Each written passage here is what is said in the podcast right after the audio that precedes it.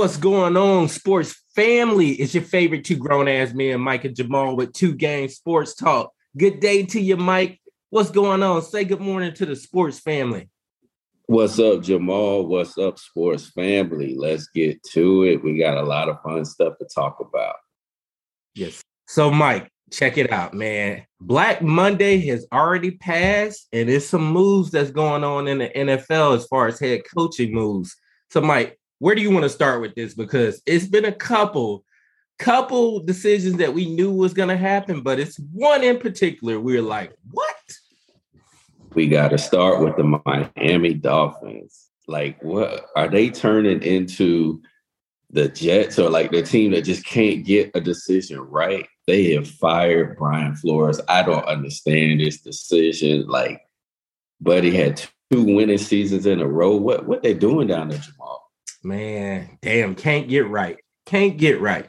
And just think about it, man. I think before we dive into Brian Flores, his his hiring and his firing, we got to look what he inherited because Adam Gase, he left that organization in shambles.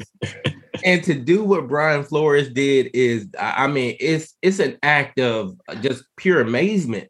Because I mean, like, look, I heard this say, I heard this statement where essentially the the league or the Dolphins were saying that he wasn't the best at relationship building and keeping. Look, a head coach ain't there to be your best friend, all right? His results exactly. show that he should have at least he should have got an extension. to get fired, I, I I'm with you. I don't agree with it which is why like when when was when was the last winning season i will i will say this for the Dolphins. Um, I believe Adam Gase got them to the playoffs his first year. That's not saying much. It, that's right. not saying much at all. Right. I, I, I have to say this: the, like this should count for something. The last few times the Dolphins have played the Patriots, they beat them. That right there should get you the contract extension. I, Mike, I, I gotta ask you this: Where do you feel like the motivation is coming from? It's well, it's it, here's where I know it's not coming from. This is a results driven league, right? Like cats get fired every two or three years for not showing progress, not showing getting a winning season, or not getting into playoffs. But this dude showed results. Like I, I think he won like seven of his last eight games or eight of his last nine games. Like that is that's results right there, regardless of relationship building or whatever. These dudes were playing some ball, and, and then you don't go back and say, "Oh well, the schedule was weak here" or others. Like you said, he's beaten New England like three times in a row. Like I, I don't. I, this one doesn't make sense. Is it can't be based on results because he was actually delivering. So I don't know what relationship with the with the GM or the owner, but clearly that's what it was. Because now they're not worried about the actual results on the field. They worry about feelings, you know, people feelings getting hurt. Yeah. And you know, I found out something quite interesting and it's it makes me think about whoever the next head coach is going to be in the Dolphins. Um, that something I would have to ask. I know in a position where you're being hired to potentially be the head coach, you can't really have a list of demands but you could ask the question: Is the owner going to be a, a equal participant in this team's success? What I mean by that, and this was interesting, you found out that the owner only flies uh, to Miami on game day. He's not involved in like in, in the the team that he wants to truly win. If you say you want to win, as an owner, you have to be involved. Now, I'm not saying you're in the weeds, of course not but you have to be more of an engaged owner than what you currently are. And so, you know, and I say that to say that uh, Brian Flores, you know, he he's not going to be politicking. He's not that dude. He he comes from uh the Bill Belichick tree and has been really one of the most successful coaches under Bill Belichick, which is why as you notice he's already interviewed for two positions one of those teams are going to hire him with the quickness. I, I mean, and, and, you know what? And, and, of course, we could bring race into it and all these different things. But one thing I will say about the Dolphins is they've been consistent, even though it hasn't been a good thing. They fired Adam Gase, uh, Adam Gase uh, after three seasons. They fired uh, Flores now, Brian Flores, after three seasons. And when you look at the results, that they, kind of been equal. When you look at the the the uh, win loss record, they've been equal. The only thing that Gase has on them is that he well, no, I, I take that They made the play, yeah, made the playoffs. But like, how do you go from a, a one year, you know, one year you have uh 10 wins, you went 10 and 6. This year he what, what was the record? Nine and nine and eight? Yep. I don't I, I agree with you. I don't get it. The the the logic is flawed there. Yeah. I and you know what? Uh, I mean, I love to pivot and say if you were Brian Flores, where would you go next? Because it seems like he may have a choice of where to go next. Like where because he's not he's not gonna get probably another opportunity after this. So if you were him, what franchise do you choose next to, that's gonna best set you up for success? Man, when you asked that question, I took myself back to school when you knew the answer. You the Chicago Bears. The Chicago Bears without question. And here's why. Like that whole uh Brian Flores persona uh, is is in Chicago already. It is. Like, yeah. Hard nosed black and blue football. And here's the biggest thing that where just like I, I mean, I really truly believe their quarterback is to shine bright like a diamond. Now you don't have to sit up there and say, okay, we got to evaluate the talent at quarterback. You're going to inherit uh, a quarterback that is ready to win. And I like what yeah, now why I felt like they could have handled him a little bit better this year. He he got some real live reps, real game time reps. And when I tell you going into next year, the, the young man is going to be lights out. Brian Flores can make that damn defense what he yeah. did in Miami. And then when you think about it, he can also, I, contrary to popular belief about his relationship building, it's funny how guys were playing to the end of the season, gritting it out for him. And we've seen the flip side of that. When guys don't want to play for you, they shut it down. They shut it down. He will go if if, it's offered to him in Chicago, that's where I think he'll land. I think that's where he'll succeed. And I hope he does. So he can like turn around and look at Miami and say, you know, no, you don't fucked up, right? no, I, I mean, I agree 100% that if I was him, that's where I would go. Um, it's like that franchise is, is molded or ready for him. Um, now, there is a franchise I do believe if they want to right many wrongs of like bad decision after bad decision after bad decision, this could probably help them right that ship. I think the Houston Texans. I think you know they from a wanting to fix a culture, from a wanting to establish that we are a playoff team every year. You know that identity of a tough defense. Again, you know you remember when J.J. Watt was there, like that that that's a that's a team he could fix, but that's not an organization. If I was choosing and I was him, that's not one I would want to go to. But that is that is when I could see him making an uh, immediate impact as well. Yeah, yeah, that one scares me too because same reasons. Because like when on the side, outside looking in, that surface level tells you a lot about what's going on internally. Because after one year, and let's be real, like I, that's what I like about our conversations. We ain't got the lie, Craig. We can tell you the real. So you hire a head coach, which we all knew that he was just going to be a one hit wonder, and not because of anything that he did wrong, but look, look he he's he wasn't ever anyone's first candidate and and no shade on him. I was proud of him. Get your money, get your first, your opportunity to finally become a head coach. But you you know the handling. But we all knew that, right? So if we all knew right? that. He knew it too. Why would you take that job? Must be the money. So I heard they owe him a couple mil after this. I heard they owe him a couple mil for the next two years while it's not a whole listen to me say why it's not yeah. a whole lot of money while in comparison it's not a lot of, of money to uh these other head coaches you know i agree with you and i mean who knows you know, hey, a lifelong dream. I became a head coach, yada, yada, yada. Even beyond the head coaching tree, you're right. There's been a lot of just internal turmoil that's going on yes. in, in, that organization that, you know, I, I, it's a it's a dictatorship.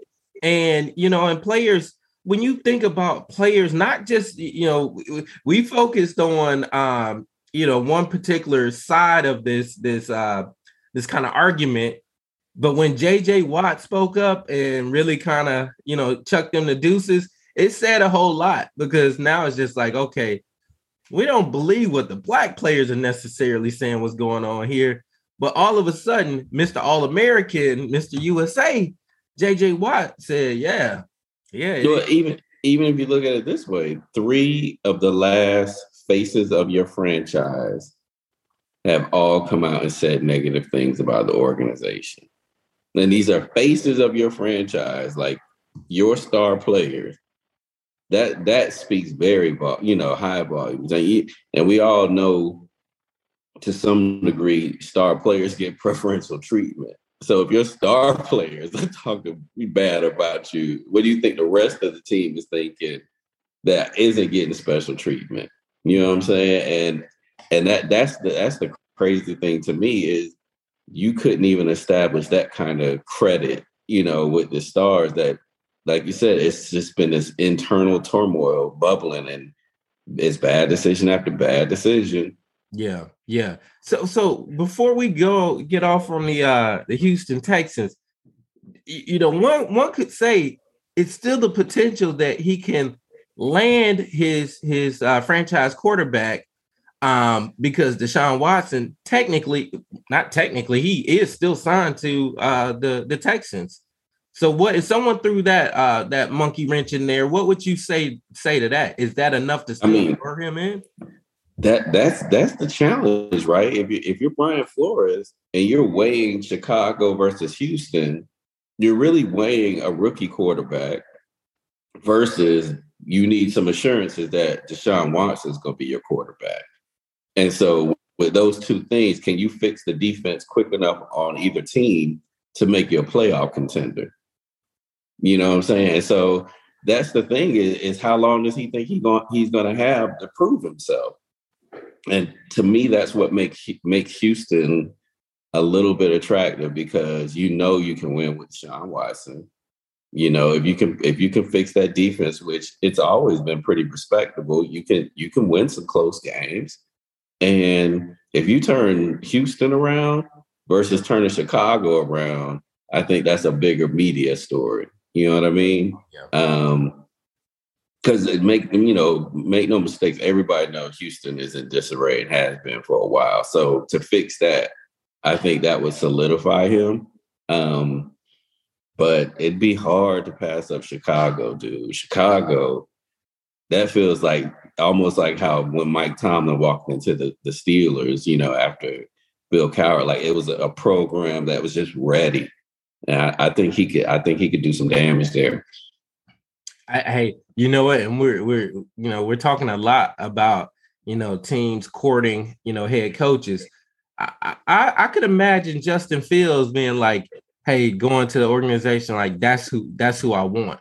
That's who I want. And you know, hey, on a kind of lighter, funnier side, which you know, I think there's some truth to it. If I'm Brian Flores, I'm I'm I'm going to uh the Raiders too and say, hey, look, since y'all giving out guaranteed contracts, you know, at head coaches, I, I need that five-year guaranteed contract. And you know, I've said this before, and I really truly believe this you know, in every shape uh, and form, I think all head coaches should be given a minimum of five years to try yeah. to turn things around because you know you're adopting other people's mistakes or you know or hits and you know and we all know how hard it is to win mm-hmm. in the league so i mean it's just like what are you supposed to do in a year or two years by that third year you should start to see some some of those dividends pay off but yeah. It's a scary world out there. Well, I feel like the Raiders found their coach. I think for them, unfortunately, they probably needed to lose more games so that they could if they wouldn't feel this pressure to, to make him the permanent head coach. But I don't see how you cannot give him the job um, with the way the Raiders ended up, you know, finishing off the season based on everything they went through this season. You know what I mean? Like to rally those those guys and keep them focused and, and, and keep go out kind of winning a few games, so, you know, a respectable record you know, the play right on the edge of the playoff hunt. That that was huge, you know, to me. So get that man the job. I you know, I don't I don't uh, do you think the Raiders feel that pressure? I I would I wouldn't. I, I wouldn't. If anything, you know what? This should be a cakewalk for them. Talking about pressure, pressure either burst pipes or they make diamonds. And in this case, you know, everything the two situations that you're referring to, of course, with Gruden, and then with uh, you know the receiver. Um, you know, I, I we're not going to really mention his name. You know, we'll just say that you know they they call some very uh horrifying things for not just the uh, organization but for a lot of families. But um, I say that to say that man, they've already been through the fire I think at the end of this, if I'm them, I'm not making any hasty decisions on what a guy has done for. He's done his job because just think about it. It's it's no different from if the the president of the U, United States is ill and the vice president has to step up and, and fulfill those duties. Is what they signed up for. So these assistant head coaches signed up for that, and nobody. And there's no guarantees or promises made. Mm with that being said, if I'm the Raiders, I'm taking a hard look at Dan Quinn. Mm. He trying to poach from the Cowboys. yes, sir. hey, I, I, mean, let and let's let's let's think about this. Is because it's a lot of uh, it's a lot of potential uh, head coaches, but then there's also a lot of former head coaches out there it's been surfacing that Marvin Lewis wants to get back to uh, head coaching. I'm looking oh, at, I'm leaving no stone unturned. And and you're talking about Dan Quinn. We're talking about potentially Marvin Lewis, Leslie Frazier. Like I can throw out a list of names. Yeah, and I think you got Byron Leftwich and Todd Bowles. Yes. Yeah, you, you, you know, so and, and and I think what we have to do when we said this earlier, and I, I, think every owner, every franchise has to remove the, their feelings out of it and this sense of loyalty um, when it comes to hiring a head coach. I mean, there's no loyalty when when after you hire them and they they either meet expectations or don't, you you fire them then. So let's not, you know, I don't think we need to be passive about, you know, a, a guy fulfilling his duties as you know if anything, you know what? It makes you look good if their organization doesn't want to retain the rights to hire you as a head coach there. Hey, you got the you got the right and opportunity to look elsewhere. But I, I just think with the mm. uh, the Raiders, uh, and let's be real, just like the 49ers, and I'm not I'm not crapping on my Niners, but I have to say this. Um, we kind of needed some help at the end. We won the game, but we needed some help. And I think the same thing with the Raiders. They barely won that game. We barely won that game. So it's yeah. I, I think I think it's funny how like like making it to the playoffs it rights all the wrongs of your your season, and then the season starts over. But if I'm the Raiders, I am I'm really lo- like leaving no stone unturned. I get it. I get it. I, I think they are going to feel the pressure, though. They are going to feel the pressure, and you know, they they, they got to get this one right too. You know, they're kind of in that situation where another bad decision sets them back probably 10 years. So they got they got to get this one right.